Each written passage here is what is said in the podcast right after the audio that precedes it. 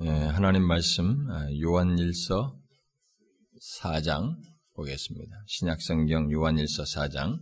요한일서 4장 제가 지고 있는 성경은 신약성경 391페이지. 391페이지. 요한일서 4장.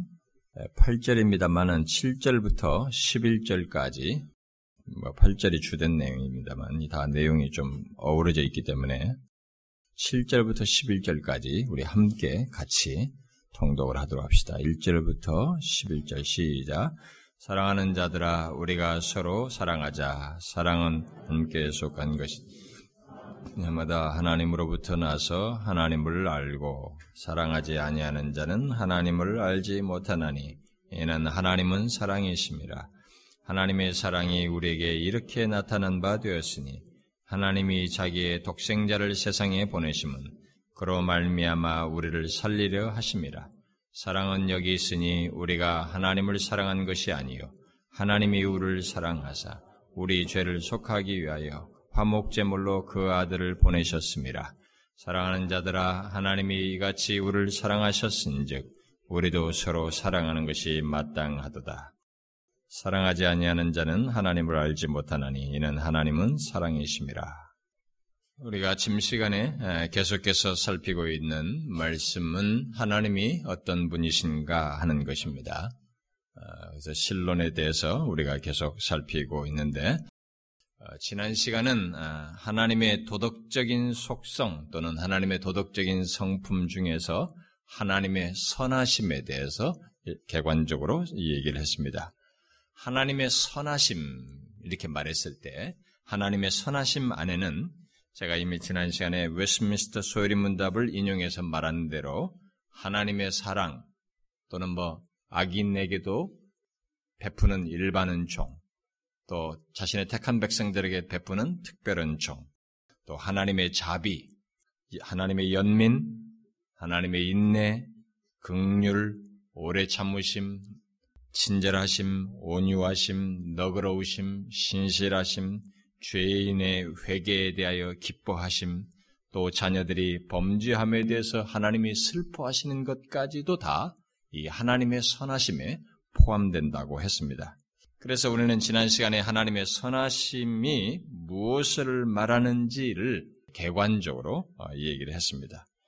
이 시간은 지난 시간에 말한 대로 그 하나님의 선하심에 포함된 하나님의 성품 중 하나를 살피려고 합니다.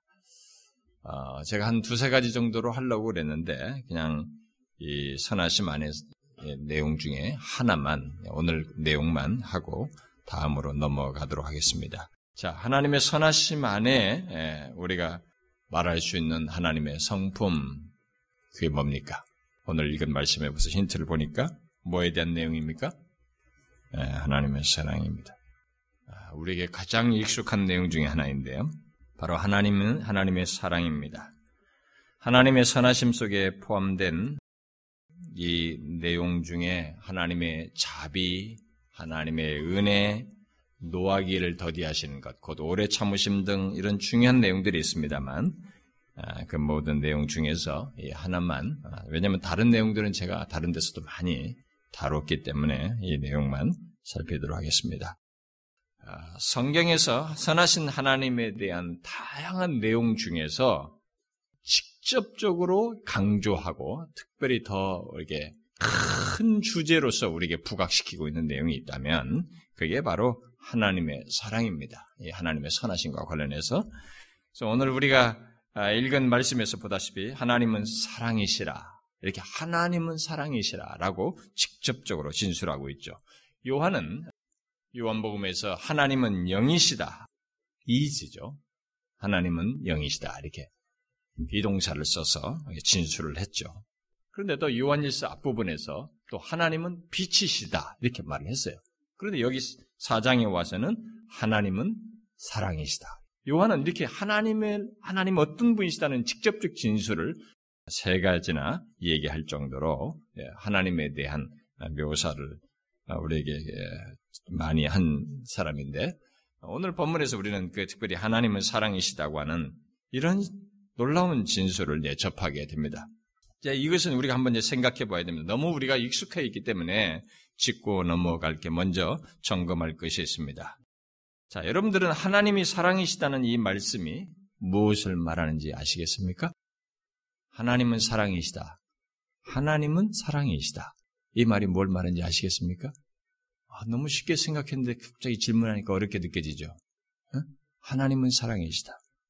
사랑이라는 말에 우리가 익숙해 있어서 다 아는 것 같지만 막상 하나님이 사랑이시다라고 할 때 그 사랑의 의미를 말하는 것은 의외로 어렵습니다. 잘 생각해 보면. 그 사랑의 실체를 이렇게 규명한다는 것이, 정의한다는 것이 쉽지가 않아요. 그래서 이 토저는 하나님의 속성 중에서 설명하기 가장 힘든 것이 하나님의 사랑이다라고 말했어요. 그러면서 그는 당신은 우리를 향한 하나님의 사랑을 이해하지 못할지도 모른다. 나는 우리를 향한 하나님의 사랑을 이해한다고 말할 수 없다.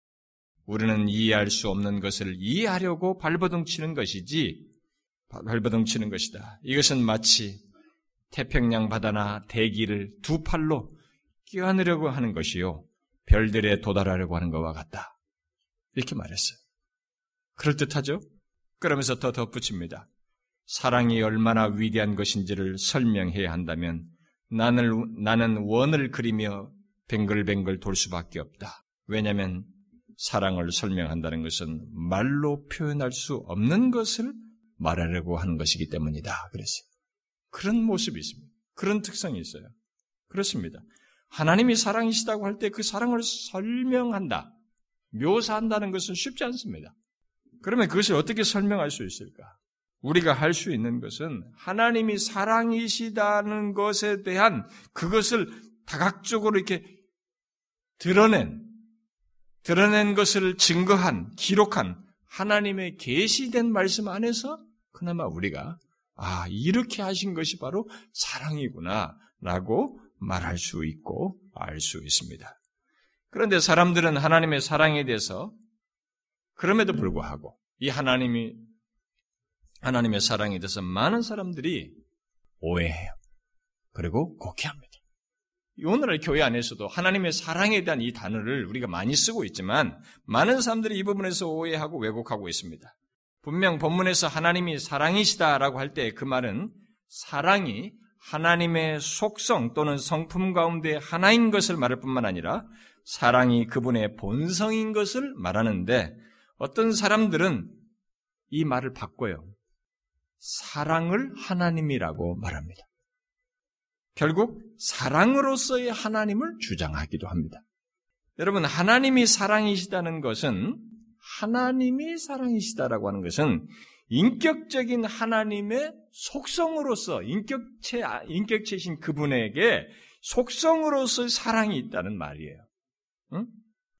그런 의미이지 어떤 이단들처럼 어떤 신적인 원리를 말하는 것이 아닙니다. 하나님이 사랑이시다라는 말이.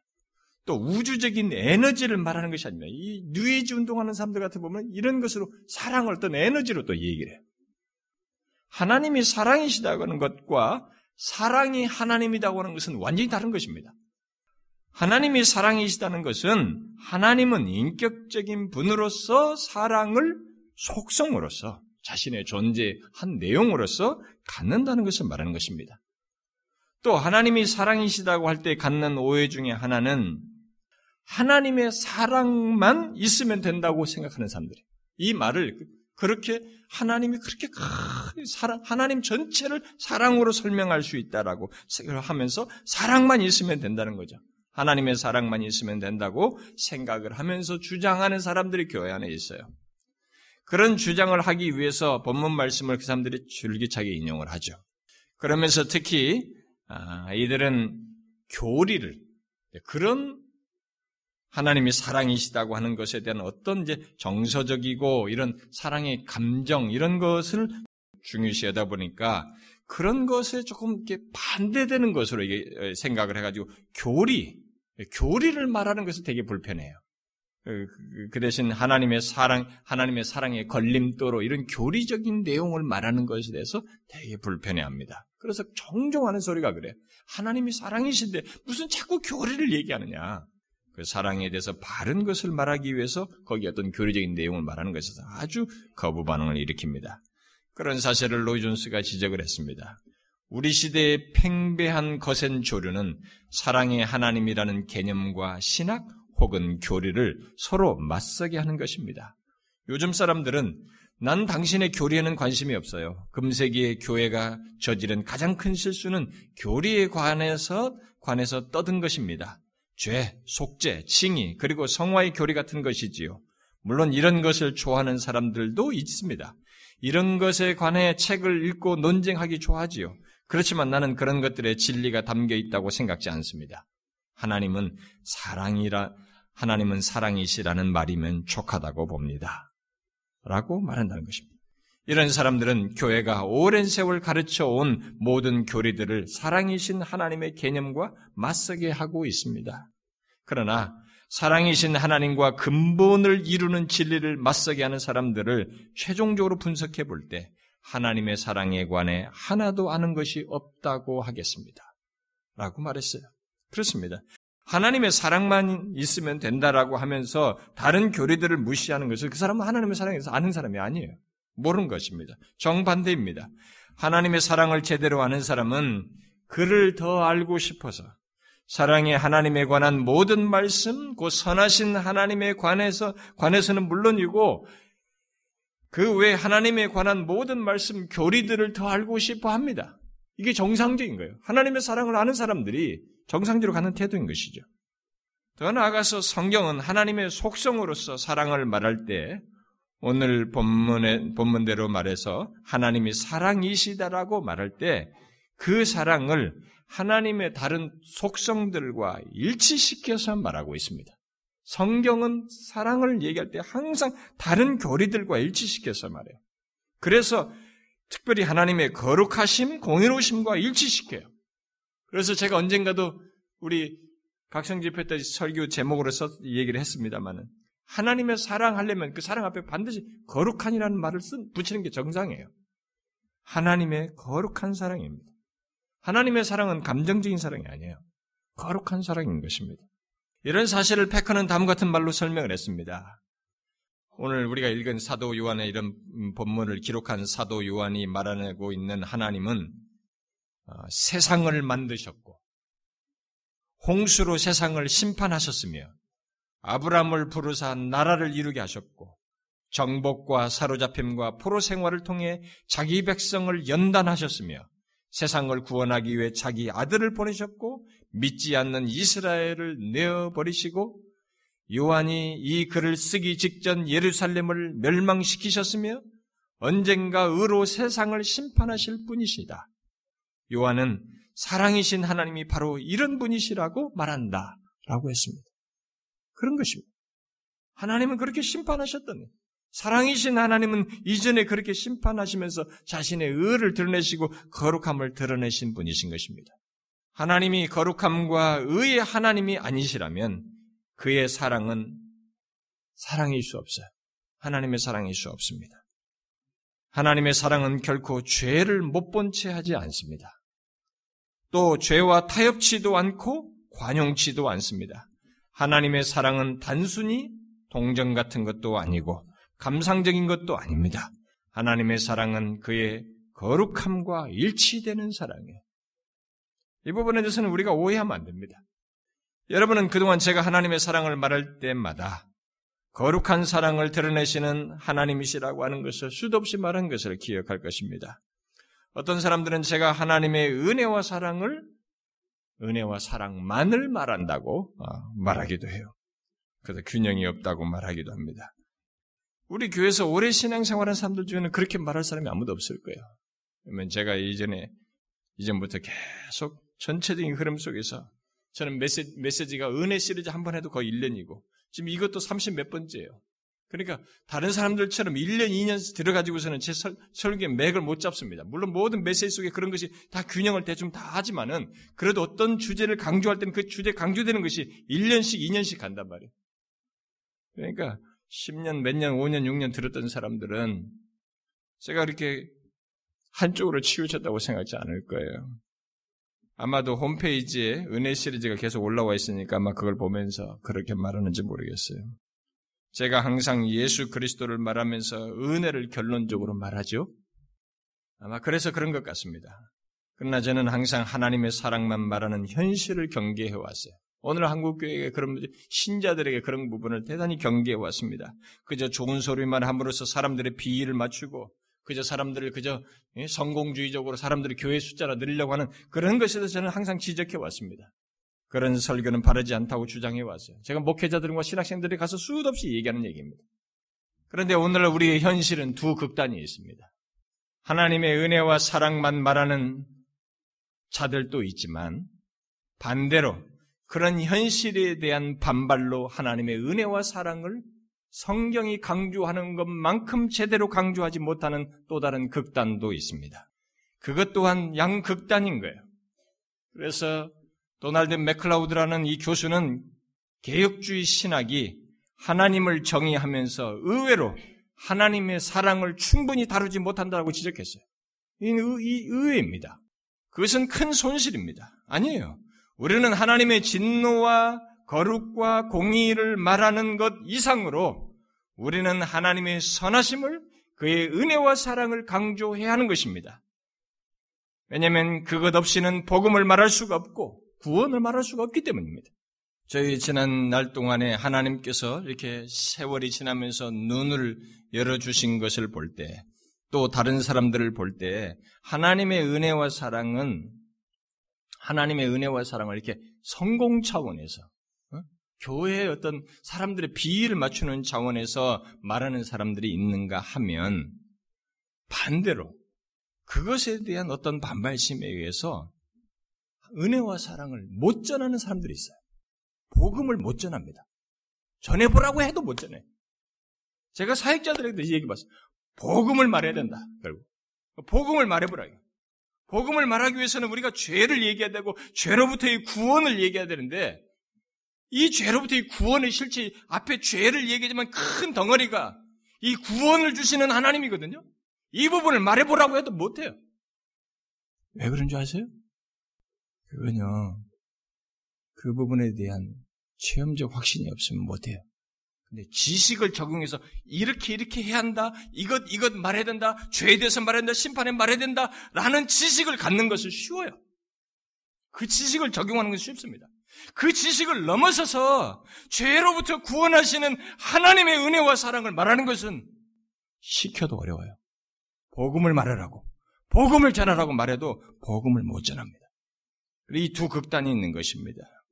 그것은 체험적인 지식이 없어서 그래요. 확신이 없기 때문에 그렇습니다. 종종 사람들이 율법을 경시하고 방종할 것에 대해서 그것을 염려해서 심지어 은혜와 사랑을 말하는 것으로는 사람들이 그렇게 할까봐 음? 그렇게 말하는 것으로는 구원을 이룰 수 없다고 여겨서 하나님의 사랑에 대해서 깊이 하는 사람들이 있는데 그것은 자신의 자신이 성령 하나님을 대신하려고 하는 것입니다. 그렇지 않아요. 또 하나님의 은혜와 사랑의 부유함을 그들은 사실상 알지 못하기 때문에 못하는 것입니다. 아닙니다. 죄악되고 부패한 우리의 상태를 돌이키게 하고 그런 인간을 압도하는 것은 하나님의 은혜와 사랑이에요. 내가 어떤 것을 갖추어서 그 구원으로 나가는 것이 아닙니다. 우리가 무엇인가 하고 죄를 알고 죄가 자각이 일어나고 회개를 하지만 이런 모든 것이 하나님의 압도하시는 역사 속에서 있는 거예요. 하나님의 은혜와 사랑에 의해서 있는 것입니다. 그런 하나님의 이런 은혜와 사랑이 이 전체를 관통하고 주관하는 하나님의 주권적인 은혜와 사랑에 대한 확신과 이해가 없기 때문에 체험적인 것이 이해가 없기 때문에 그럴 수 있어요. 죄악된 자를 굴복시키고 회개케 하고 하나님 아버지께 돌아가도록 하는 것은 아니 그런 마음을 마음 깊은 곳으로부터 불러 일으키는 것은 탕자가 한없는 사랑과 자비로 자기를 맞이해 줄 아버지를 생각함으로써요. 무엇인가를 해서가 아니라 그런 것을 받아 자기, 자기 같은 자를 받아주시는 아버지 그런 사랑을 가지신 아버지를 생각함으로써 돌이키는 것이지 그렇지 않아요. 하나님의 선하심 곧 그의 한없는 사랑과 은혜를 깨닫고 기대하였기 때문에 그런 은혜가 역사했기 때문에 돌아간 것이요. 우리는 이 하나님의 은혜와 사랑에서 균형을 가져야 됩니다. 오해하면 안 돼요. 이런 왜곡들이 있습니다. 그래서 옳다고 뭔가 이게 지식이 바른 것 같은데 또 다른 극단으로 가는 것입니다. 천만의 말씀입니다. 하나님의 은혜와 사랑을 말하지 않고서는 우리의 구원과 기독교를 말할 수가 없어요. 어떤 부분이 앞부분이 있다 할지라도 이 앞부분은 결국 이쪽으로 와야 돼. 같이 얘기해야죠. 무게추는 이쪽에 있는 것입니다. 자, 그러면 이제 이 하나님의 사랑이 무엇인지부터 얘기해 봅시다. 하나님의 사랑은 무엇일까? 정의하기가 쉽지 않다고 그랬습니다. 구르뎀이라는 사람은 하나님의 사랑은 하나님께서 자신을 다른 사람들에게 영원히 주는 것이다. 이렇게 말했어요. 오늘 본문에서 하나님은 사랑이시다라고 했는데 그 하나님의 사랑을 이런 식으로 정의했어요. 하나님께서 자신을 다른 사람들에게 영원히 주는 것이다. 참 쉽고 간결한 정의입니다. 자신을 다른 사람들에게 영원히 주는 것. 페크란 사람은 이것을 좀 더 상세하게 정의했어요. 하나님의 사랑은 개개 죄인들을 향하신 하나님의 선하심의 발휘요. 스스로를 그들의 복지와 동일시하는 것이며 죄인들의 구세주가 되도록 자신의 아들을 선물로 주시고 그들이 언약 관계 속에서 하나님을 알고 즐기도록 하는 것이다. 이게 사랑이다. 말했어요. 우리는 성경에서 실제로 하나님께서 그렇게 자신의 사랑을 나타내신 것을 보게 됩니다. 그러나 저는 여기서 한 사람의 설명을 더 덧붙이고 싶습니다. 그것은 청교도 토마스 만톤이라는 사람이 말한 것입니다. 그는 하나님의 사랑을 세 가지 요소로 요소가 내포된다고 설명을 했는데 350년 이상이 지났는데도 신선해요. 이, 정, 이 설명이. 그는 먼저 사랑은 세 가지 요소로 구성되어 있다고 말했어요. 첫째는 사랑은 어떠한 대상과 하나 되기를 갈망하는 것이다. 이렇게 말했어요. 두 번째는 그 하나됨이 이루어질 때 생기는 기쁨이다. 그랬어요. 사랑이란 하나 되기를 갈망하는 것이고 하나됨이 이루어질 때 생기는 기쁨이다. 그리고 세 번째 마지막으로 마지막으로 말하는 것은 그 하나됨을 얻기 위해서나 유지하기 위해 아낌없이 나누어 주는 배품이다. 그랬어요. 이게 사랑이다. 자, 하나 되려는 갈망, 하나됨을 이름으로 갖는 기쁨, 하나됨을 얻고 유지하기 위해서 아낌없이 나누어 주는 배품. 갈망, 기쁨, 배품, 자기를 주는 것. 이것이 사랑이라는 것입니다. 결국 하나님께서 그 같은 사랑을 나타내셔서 그는 계속해서 이제 그걸 구체로 설명합니다. 하나님께서 그 같은 사랑을 나타내셔서 디모데후서 2장에서 말한 대로 자기 백성들과 하나 되기를 원하시고 또 스바냐 3장이나 누가 보면 15장 말씀대로 그 하나됨이 이루어질 때 기뻐하시며 그리고 성경 여러 군데서 말하는 바대로 그 하나됨을 이루기 위해 그 아들을 그리고 그 하나됨을 유지하기 위해 자신, 자신의 성령을 주신다. 이렇게 함으로써 하나님의 사랑을 드러내신다라고 말했습니다. 하나님의 사랑은 바로 그렇게 우리와 하나 되기를 원하시고 기뻐하시고 자신을 주시는 것으로 드러났다는 거 드러내신다는 것입니다. 참 깊은 생각이에요. 그런데 하나님은 그러한 사랑을 이미 일찍부터 가지고 드러내셨습니다. 바로 세상 만물을 창조하기 전부터 삼위 하나님 사이에서 그러한 사랑을 가지고 나타내셨습니다. 그 사실을 예수님께서 십자가에 달리시기 전에 대제사장으로서 기도하셨던 요한복음 17장에서 증가하셨죠. 창세전부터 나를 사랑하심으로 그랬어요. 장세전부터 나를 사랑하심으로 내게 주신 나의 영광을 그들로 보게 하시기를 원하옵나이다. 성부와 성자의 성자께서 어, 성자 사이에서 이 영원전부터 그렇게 서로 사랑하셨고 영광을 주고받는 일을 하셨다는 것입니다. 그리고 그것을 지금도 계속하고 있는 것이죠. 사랑은 그렇게 상호 간에 곧 인격적인 관계 속에서 이루어지는 것입니다. 삼위 하나님 사이에서 창조 전부터 아니 영원토록 사랑하시는 것은 이런 것을 볼 때 우리가 천국이 어떤 것이 될 것인지를 우리는 상상해 볼 수 있습니다. 무엇입니까? 바로 삼위 하나님 사이에서 사랑하며 서로 기뻐하는 것이 있는 곳, 서로에게 행복과 기쁨을 주는 곳, 그래서 사랑과 기쁨과 행복이 있는 곳, 이게 바로 천국이에요. 우리는 그것을 생각해 볼 수 있는 것입니다. 그런데 하나님께서는 바로 그런 사랑을 곧 자기를 내어주는 사랑을 우리 인간과의 관계 속에서도 삼위 하나님 사이에서만 가질 뿐만 아니라 우리 인간과의 관계 속에서도 나타내신 것이죠. 그 사실을 오늘 우리가 읽은 본문 10절과 11절에서 말하고 있습니다. 사랑은 여기 있으니 우리가 하나님을 사랑한 것이 아니요. 하나님이 우리를 사랑하사 우리 죄를 속하기 위하여 화목제물로 그 아들을 보내셨습니다. 사랑하는 자들아 하나님이 이같이 우리를 사랑하셨은즉. 하나님의 사랑이 무엇인지 여러분 아시겠어요? 삼위 하나님 사이에서 자신을 내어 주셨듯이 바로 우리 인간을 향해서도 자신을 내어 주신 것이라고 말하고 있는 것입니다. 이 말씀 속에서 우리는 하나님의 사랑 안에 은혜와 자비의 특성이 있다는 것을 볼 수가 있습니다. 왜냐하면 의인이 아니라 죄인에게 자신을 내어주고 있다고 말하고 있기 때문에 이런 사실은 우리로서는 생각할 수 없는 사랑이에요.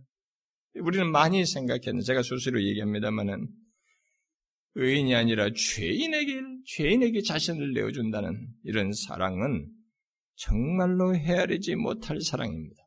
하나님의 사랑의 놀라움은 하나님께서 사랑하시는 대상이 뭐 몇십억이냐, 뭐 어떤 얼마나 많은 인간들이냐, 이렇게 역사를 거쳐서 그 수많은 사람들이냐, 이렇게 많은 대상 때문에 사랑이 놀랍다고 말하는 것이 아닙니다. 하나님의 사랑이 형용할 수 없이 크고 놀랍다는 것은 뭐예요? 사랑하는 대상의 도덕적 조건 때문에 그런 것입니다. 거룩하신 하나님이 사랑하는 우리의 조건이라는 게 뭐냐, 이게? 죄인의 조건이에요. 도저히 사랑할 수 없는 조건인 것입니다. 우리는 이것을 생각해야 됩니다. 하나님께서 사랑하시는 우리는 하나님을 거역했고 그의 율법을 범한 그런 죄인들이에요. 그야말로 부패한 본성을 가지고 하나님이 싫어하시는 죄 짓는데 발이 빠른 존재들입니다. 그래서 정죄와 심판 외에 다른 것을 생각할 수 없는 우리들입니다. 하나님의 사랑이 형용할 수 없는 것은 바로 그런 죄인들을 사랑하시기 때문에 다른 거 아니에요. 우리는 이것을 멈추어서 생각해 보아야 됩니다. 사랑스럽지 못하고 또 전혀 사랑스럽지도 않은 그야말로 사랑받을 만한 것이 하나도 없는 피조물, 곧 죄인에게 독생자를 곧 자신을 내어주시는 하나님, 바로 이것이 하나님의 사랑이라. 우리가 하나님의 사랑을 말하면서 빠지는 빠져드는 가장 큰 잘못 중 하나는 하나님께서 자신을 사랑하시는 것을 하나님께서 나를 사랑하신 것을 별로 놀라지 않고 당연시 여긴다는 겁니다. 그 이유 중에 하나는 자신 안에 하나님의 사랑을 받을 만한 것이 아무것도 없다는 것을 지각지 못하기 때문에 그런 태도가 생겨나는 것이죠. 아닙니다. 우리 안에는 하나님의 사랑을 불러일으킬 만한 것이 아무것도 없습니다. 오히려 우리는 거룩하신 하나님께 혐오감을 줄 수 있는 죄악으로 가득 찬 자들입니다. 우리는 이것을 절절하게 절감해야 됩니다. 교회 나오는 사람이 이 사람이 예수 믿기 시작했을 때 처음부터 절제해야 될 것이 하나님의 사랑을 받을 수 없는 조건을 가지고 있다는 것. 그것부터 알아야 되는 것입니다. 하나님은 바로 그런 자들을 위해서 아들을 결국 자신을 내어 주신 것이다. 여러분은 이 같은 사랑을 이해할 수 있겠습니까? 다시 말하지만 우리는 그런 하나님의 사랑의 실체를 그 사랑의 깊이를 헤아리지 못해요. 집에 가서 여러분들이 이걸 써보세요. 구술을 해보려고 해보세요. 여러분들이 가지고 있는 어휘력을 가지고 해보세요. 상상할 수 있는 데까지 상상해보세요. 한 페이지나 쓸 수 있겠어요? 그 실체를 그려낼 수 있겠습니까? 못합니다. 더욱이 하나님께서 그런 사랑을 억지로 나타내신 것도 아니에요. 성경을 보면 기쁘신 뜻대로 자발적으로 기뻐서 죄인을 위해서 그렇게 하셨다는 것을 생각하게 되면 더 놀랍습니다. 그런데 그 정도가 아닙니다. 그 이상으로 놀랄 일이 있어요. 그것은 하나님께서 죄인을 감정적으로 사랑해 주시는 것 정도가 아니라 자신을 내어 주심으로써 죄인인 우리의 구원을 넘어서서 우리의 모든 선과 복, 그야말로 우리의 복지를 위하신다는 것입니다. 적당히 그냥 용서해 주는 것 정도가 아니라 우리를 더 행복한 궁극적인 행복의 상태로 나아가기를 원하신다는 것입니다. 사랑의 진실성을 여러분 어떻게 알 수 있어요? 이 사람이 나를 진실로 사랑한다는 걸 어떻게 알 수 있습니까? 상대가 나를 진실로 사랑하는 것을 사랑한다는 것을 여러분들이 어떻게 측면 어떻게 알 수 있어요? 그것은 자신의 사랑을 드러냄으로써 상대를 행복하게 하는 것을 통해서 알 수 있습니다. 사랑한다고 하는데 자기 감정만 중요시해. 자기 느낌만 중요, 자기만 그래. 상대 사랑한다고 하는 그 대상에 행복해진 것을 원치 않아. 그것을 힘쓰지 않아. 진실하지 않죠, 그것은. 사랑의 진실성은 상대가 행복하게, 행복하게, 행복해지는 것을 통해서 알 수 있는 것입니다. 하나님의 사랑이 진실하다는 것은 바로 그것이에요. 하나님께서 죄인인 우리를 진실로, 궁극적으로 행복에 이르도록 하기 위해서 우리 자기 자기 자신을 우리를 위해서 내어 주셨다는 것입니다. 오늘 구절에서 그러잖아요. 하나님의 사랑이 우리에게 이렇게 나타난 바 되었으니 하나님이 자기의 독생자를 세상에 보내심은 그런 말미암아 우리를 살리려 하십니다. 하나님은 자신을 주심으로써 우리를 죄에서 구원받아 생명을 얻게 하는 것, 그야말로 우리들이 참된 행복을 얻는 것을 원하시고, 그게 사랑, 사랑 속에서 이루고자 하는 하나님의 뜻이에요. 우리는 성경에서 하나님을 사랑이 많으신 아버지 또는 뭐 남편, 이 아버지나 남편으로 흔하게 비유하는 것을 보게 됩니다. 왜 그런 비유를 써서 하나님을 묘사할까요? 왜 자꾸 아버지나 남편의 비유를 들어서 하나님을 묘사할까요? 그것은 아버지와 자녀 사이에서 아버지가 갖는 특성, 또 남편과 아내 사이에서 그 고대 근동 지방에서 보통 남편과 아내 사이에서 갖는 이 남편의 특성을 강조하기 위해서이죠. 그게 뭡니까?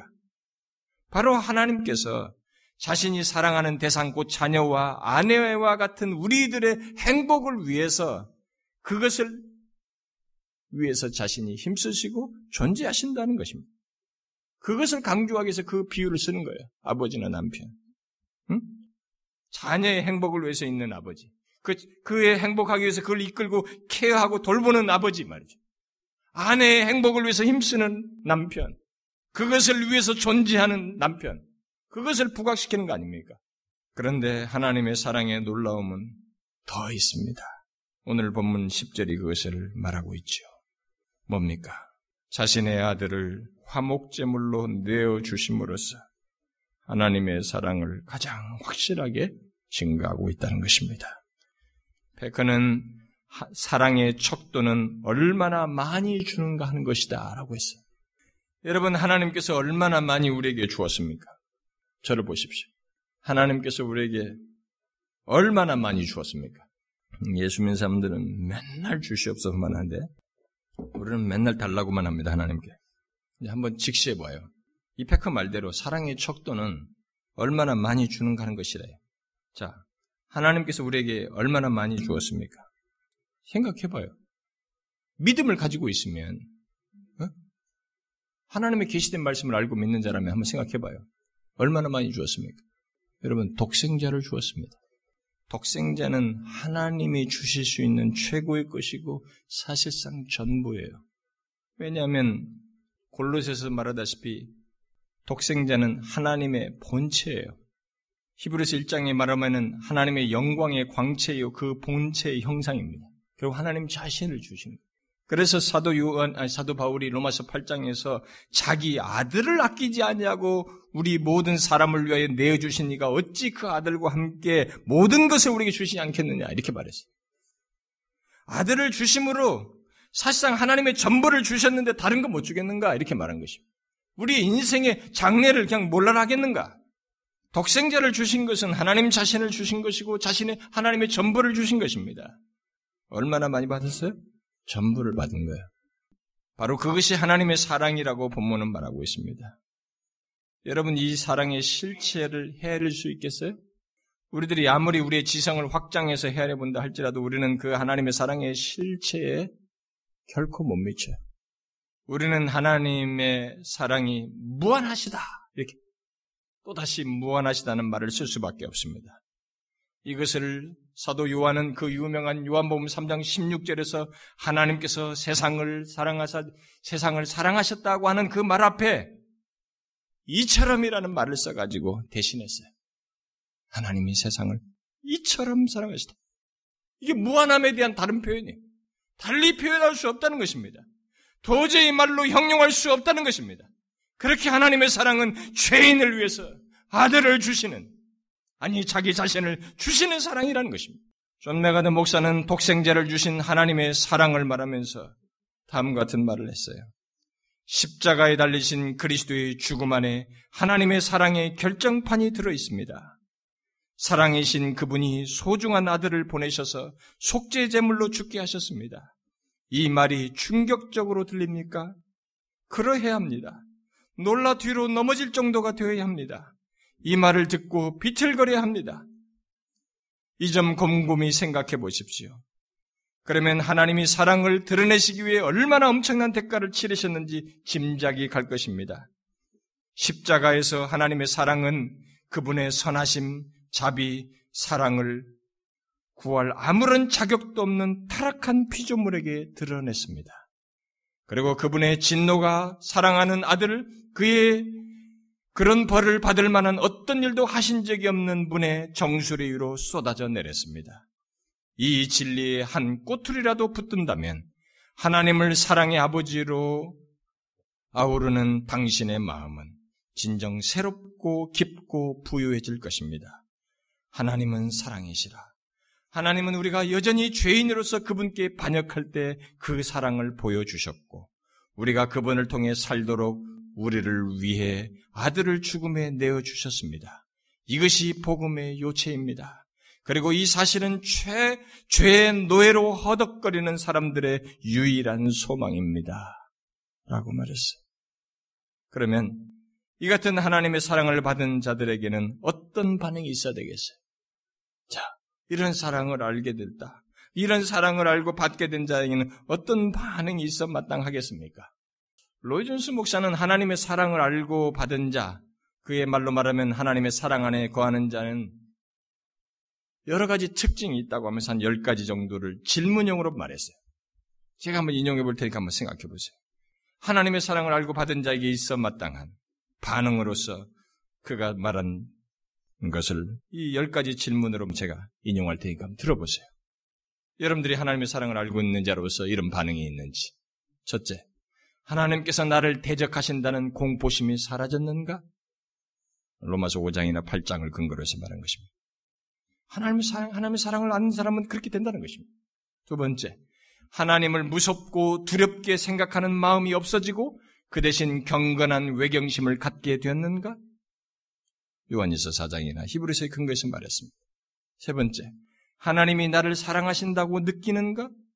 요한일서 4장의 근거에서 말했어요. 네 번째, 죄의 용서하심을 받은 것을 아는가? 다섯 번째, 하나님께 감사하는 마음이 있는가? 여섯째, 점점 더 죄가 미워지는가? 일곱째, 하나님을 기쁘시게 하고 거룩한 삶을 살고자 하는 마음이 드는가? 여덟째, 하나님을 더 잘 알고 그분께 가까이 가고자 하는 마음이 드는가? 아홉째, 그분을 사랑해야 할 만큼 충분히 사랑하지 않는 점에 대해 양심의 가책을 느끼는가? 열 번째, 하나님과 그분이 하신 일에 관해 듣는 일이 즐거운가? 이게 하나님의 사랑을 아는 자예요. 잘 보세요.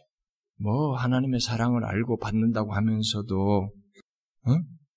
그분을 더 알고 그분께 가까이 오자는 마음이 별로 들지도 않고 하나님과 그분이 하신 일에 관해서 듣는 일을 즐거워하지 않고 주님의 말씀을 듣고 예배하는 것이 별로 즐겁지도 않고 사랑을 모르는 거예요, 그것은.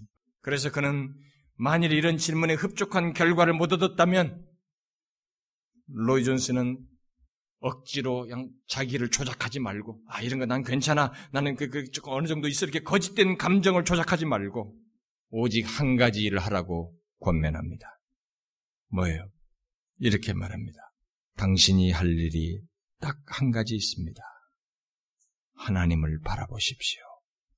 당신과 당신의 죄를 직시하십시오. 그리고 구세주이신 그리스도를 바라보십시오. 라고 말했어요. 그러나 저는 지금까지 말한 하나님의 사랑에 연관지어서 그 사랑을 받은 자가 가져 마땅한 반응을 세 가지 정도로 추스려서 덧붙이고 싶습니다. 첫 번째는 나는 나를 그렇게 사랑하신 하나님께 진실한 마음과 사랑으로 화답하는 것입니다. 하나님께서는 애굽에서 구출해낸 구원해낸 이스라엘 백성들에게 그런 반응을 요구하셨어요. 그리고 그것을 예수님께서도 인용하셔서 우리에게 말씀하셨으면 뭐예요? 구원받은 애굽에서 구원한 그 백성들을 향해서 뭐라고 그랬어요? 내 마음을 다하고 목숨을 다하고 뜻을 다하여 주 너의 하나님을 사랑하라. 사랑을 받은 자의 마땅한 화답이에요, 이것은. 이것은 사랑의 교감 속에서 사랑의 인격적인 교감을 말하기 때문에 자연스러운 것입니다. 주 너의 하나님을 사랑하라. 사랑하라고 명령했을 때는 뭘 말한다고 그랬어요? 사랑의 감정을 가지라는 말이겠어요? 그런 감정 표현을 하라는 것이겠어요? 아니죠. 자신을 사랑한 자에 대한 사랑의 결심과 의지를 드러내라는 것이죠. 저는 그런 게 안 생겨요, 뭐. 사랑이신 거죠. 의지를 드러내는 것입니다. 그래서 사도 요한은 요한일서 5장 3절에서 하나님을 사랑하는 것은 이것이니 우리가 그의 계명을 지키는 것이라 그랬어요. 하나님을 사랑하는 것은 그의 계명을 지키는 것이라는 거예요. 사랑은 의지가 있는 것입니다. 의지를 나타내야 한다는 것입니다. 하나님의 사랑이 어떠한지 알게 되었습니까? 비록 측량할 수 없다 할지라도 그, 상이, 그 사랑이 얼마나 큰지 돼서 알고 그 사랑을 받은 자라면 그 놀라운 사랑을 베푸신 하나님을 진심으로 의지적으로 사랑해야 한다는 것입니다. 모르는 사람은 못하죠. 알고 받은 사람은 그래 마땅한 것입니다. 내 기분이 좋고 나쁜 거를 떠나서 내 상황이 좋고 안 좋고를 떠나서 사랑받고 사랑을 알게 된 사람은 사랑하고자 하는 것입니다. 여러분 부부 사이에서 상계가 자기를 사랑해주지 않으면 사랑해주지 않는다고 투덜대죠? 당신 나 정말 사랑해? 그 관계 속에서는 그게 있어서는 안 되기 때문에 자연스럽게 나오는 요구예요, 그게. 하나님도 그렇게 말씀하시는 것입니다. 우리는 상황 이런 거, 감정 기분을 넘어서야 됩니다. 사랑을 받았기 때문에, 자신을 주는 사랑을 받았기 때문에, 우리는 사랑해야 되는 것이죠. 하나님께서 우리에게 자신을 주신 것처럼 우리 또한 우리 자신을 주님께 드림으로써 하나님의 마음에 기쁨을 드리고자 하는 사랑의 화답이 있어야 된다는 것입니다. 그 다음 하나님의 사랑을 알고 받은 자가 가져 마땅한 반응은 그의 사랑을 본받아, 본받는 것이죠. 본받아서 다른 사람을 특히 다른 지체를 사랑하는 것입니다. 왜 사랑이 공유적인 속성인지 아시죠? 공유적인 속성들은 우리에게 주어서 똑같이 하라고 하죠. 내가 사랑을 좀 너희도 사랑해라. 내가 진실하니 너희도 진실해라. 내가 거룩하니 너희도 거룩하라. 이런 공유적인 것은 우리에게 똑같이 요구하는 거예요. 우리에게 주었거든요. 사랑의 하나님께서 우리에게도 사랑을 주셨습니다. 그 인간이 창조될 때부터 사랑이라는 것을 알게 됐어요. 누군가를 사랑하는 것입니다. 내 뼈 중에 뼈, 살 중에 살이라. 타락한 이후에도 이 사랑의 정서가 남아있어요. 하나님께서 우리에게 주신 것입니다. 자신에게 있었던 거예요, 그게. 그래서 우리는 하나님께서 우리를 사랑하신 것처럼 우리도 사랑해야 하는 것이죠. 본문 11절에서 말을 하잖아요. 사랑하는 자들아 하나님이 이같이 우리를 사랑하셨은즉 우리도 서로 사랑하는 것이 마땅하도다. 우리들에게 사랑하라고 말, 말하는 것은 하나님께서 우리를 먼저 사랑하심으로 사랑할 수 있게 하셨고 하나님의 사랑이라는 속성을 우리 인간에게도 주셨기 때문에 말하는 것입니다. 여러분 다른 사람을 사랑하는 것 어떻습니까? 어렵죠. 이 시대가 이게 폐쇄적인 사회다 보니까 더 어려워요. 대중이 어울려가지고 남 옆에 누가 신경 안 쓰고 같이 어울려서 막 어울려서 흥분하고 이런 것은 괜찮은데 내 자신의 내면의 이 사랑이나 인격에 관한 어떤 것이 건드려지는 것은 못 견뎌요. 그래서 요즘은 갈수록 인격적 장애를 갖는 어? 그들을 용어로 말하면 인격에 문제가 있는 사람들이 굉장히 갈수록 많아져요. 다른 사람을 사랑하는 게 어렵죠? 어렵습니다. 본성적으로는 어렵습니다. 그런데 딱 한 길이 있어요. 사랑을 받으면 아무리 약해도 사랑의 반응이 최소라도 꿈틀거려요. 이게 사랑의 논리예요. 그래서 하나님이 우리를 사랑의 이 정서도 갖게 하셨을 뿐만 아니라 먼저 사랑하셨어요. 그리고 사랑하라고 하신 것입니다. 나를 사랑해주는 사랑. 그 사랑, 그 사랑을 입은 자로서 사랑하는 것입니다. 여러분, 여러분 자신을 사랑해주는 사람을 사랑하기 쉽습니다. 우리는 우리가 우리를 사랑하지 않는 사람들, 그런 대상까지 사랑은 정말로 어렵습니다. 그러나 하나님의 사랑을 알고 그의 사랑을 받은 자는 그 대상을 사랑하고자 해야 되는 것입니다. 의지를 발휘해야 돼요. 본받아야 됩니다. 불특정 다수를 사랑하는 것은 쉬워요. 그러나 어려운 대상을 사랑하는 것은 정말 어렵습니다만 주님은 사랑하라는 거예요. 왜? 우리가 사랑을 받았거든요. 어떤 특정인 대상, 그것도 사랑할 마음이 없는 좀처럼 그것이 생기지 않는 다른 지체를 사랑하는 것은 어려울 수 있습니다. 그러나 우리는 두 가지를 생각해야 됩니다. 하나는 우리가 어떤 사랑을 받았는지, 곧 하나님께서 어떤 조건에 나를 그리고 얼마나 어떻게 사랑하셨는지를 생각해야 됩니다. 나도 사랑받았어. 나 같은 자도 하나님이 사랑하셨다고. 그런데 내가 뭘? 이리 해야 되는 것입니다. 또 다른 하나는 사랑하라는 명령은 우리의 감정 여부나 상황 여부에 따라서가 아니라 사랑하기로 결심하여서 의지로 하라는 말씀인 줄 알고 의지를 발해야 돼요. 우리는 하나님의 사랑을 생각할 때 받은 것, 또 받는 것만 생각지 말고 본받는 것 또한 생각해야 됩니다.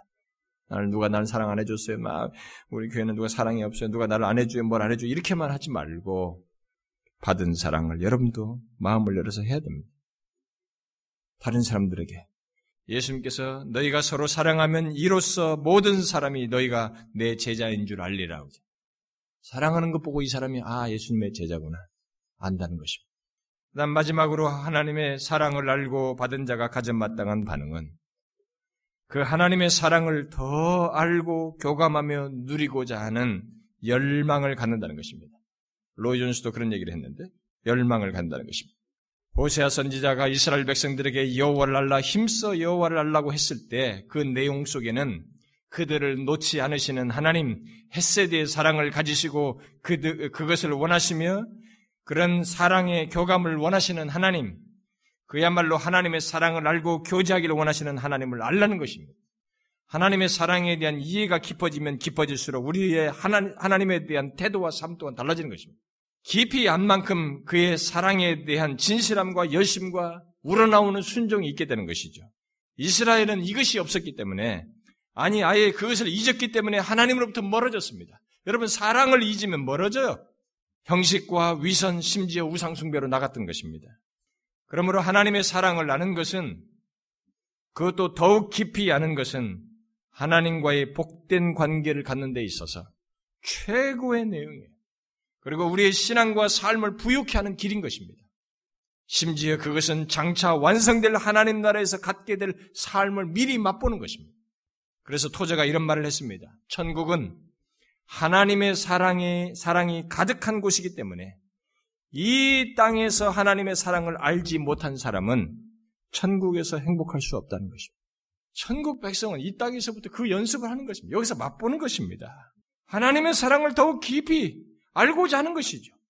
하나님의 사랑에 대한 계시된 말씀의 실체를 통해서 하나님의 사랑을 알 뿐만 아니라 그렇게 해서 이해에 있어서 더 넓어지고 풍요해질 뿐만 아니라 삶 속에서 더 풍성히 깊이 알고 체험하고자 해야 된다는 것이죠. 찬송가 작가 중에 행크라는 사람이 그런 열망, 열망을 찬송가로 작사했죠. 주 예수 크신 사랑 늘 말해주시오. 나 항상 듣는 말씀 또 들려주시오. 저 배지 않는 천국 주 예수 계신 곳 나 밝히 알아듣게 또 들려주시오. 이 세상 헛된 영화 나 미혹할 때에 주 예수 크신 사랑 들려주시오. 천국의 빛난 영광 내 눈에 비칠 때 주 예수 크신 사랑 들려주시오. 나 항상 듣던 말씀, 나 항상 듣던 말씀, 주 예수 크신 사랑 들려주시오. 여러분, 무한한 하나님의 사랑, 영원히 알아도 다 알지 못할 그 사랑을 이 땅에서부터 더 알고자 해야 되는 것이죠. 그래서 그 사랑이 힘이 되는 것, 그 사랑이 힘이 되어서 주님을 섬기는 것, 이게 신자에게 있어야 되는 것입니다. 여러분 자신, 여러분과 제 의지력으로는 안 되는 것입니다. 마지막으로 제임스 페커의 질문을 인용하고 마치고 싶습니다. 이 질문을 한번 들어보세요. 그리스도인, 그리스도인인 내게 하나님이 사랑이시라는 것은 사실인가? 만일 그렇다면 몇 가지 질문이 제기된다. 어째서 나는 하나님이 처하게 하신 상황 속에서 투덜거리며 불만과 원망을 내뱉치는가? 어째서 나는 의심하고 두려워하고 침울해야 하는가? 어째서 나는 나를 그처럼 사랑하시는 하나님을 섬기는데 더 냉랭하고 형식적이며 내키지 않아 하는가? 도대체 왜 나는 충성심이 나누어져 하나님이 내 마음 전체를 차지하지 못하시게 하는가? 하나님이 사랑하십니다. 이 질문에 여러분은 어떤 대답을 하시겠습니까? 우리에게 하나님 자신을 주신 사랑을 받았고 지금도 계속되고 있으며 로마서 8장 말씀대로 말하면 장래에도 그 무엇도 그 사랑에서 끊을 수 없을 정도로 영원한 사랑을 받고 있는 또 받을 우리들인데 우리의 불평은 뭐고 우리의 불만과 원망은 뭐며 우리의 의심과 두려움과 침울함은 무엇이냐는 것입니다. 냉랭함은 또한 무엇이고 형식적인 것은 무엇이냐는 거예요. 우리를 죽게 하시기까지 사랑하신 하나님, 자신을 내어주신 하나님이 우리의 마음 전체를 차지하는 것이 마땅하지 않느냐는 거예요. 여러분 그렇지 않습니까? 진실로 하나님은 우리에게 그러고도 남을 뿐이 아닙니까?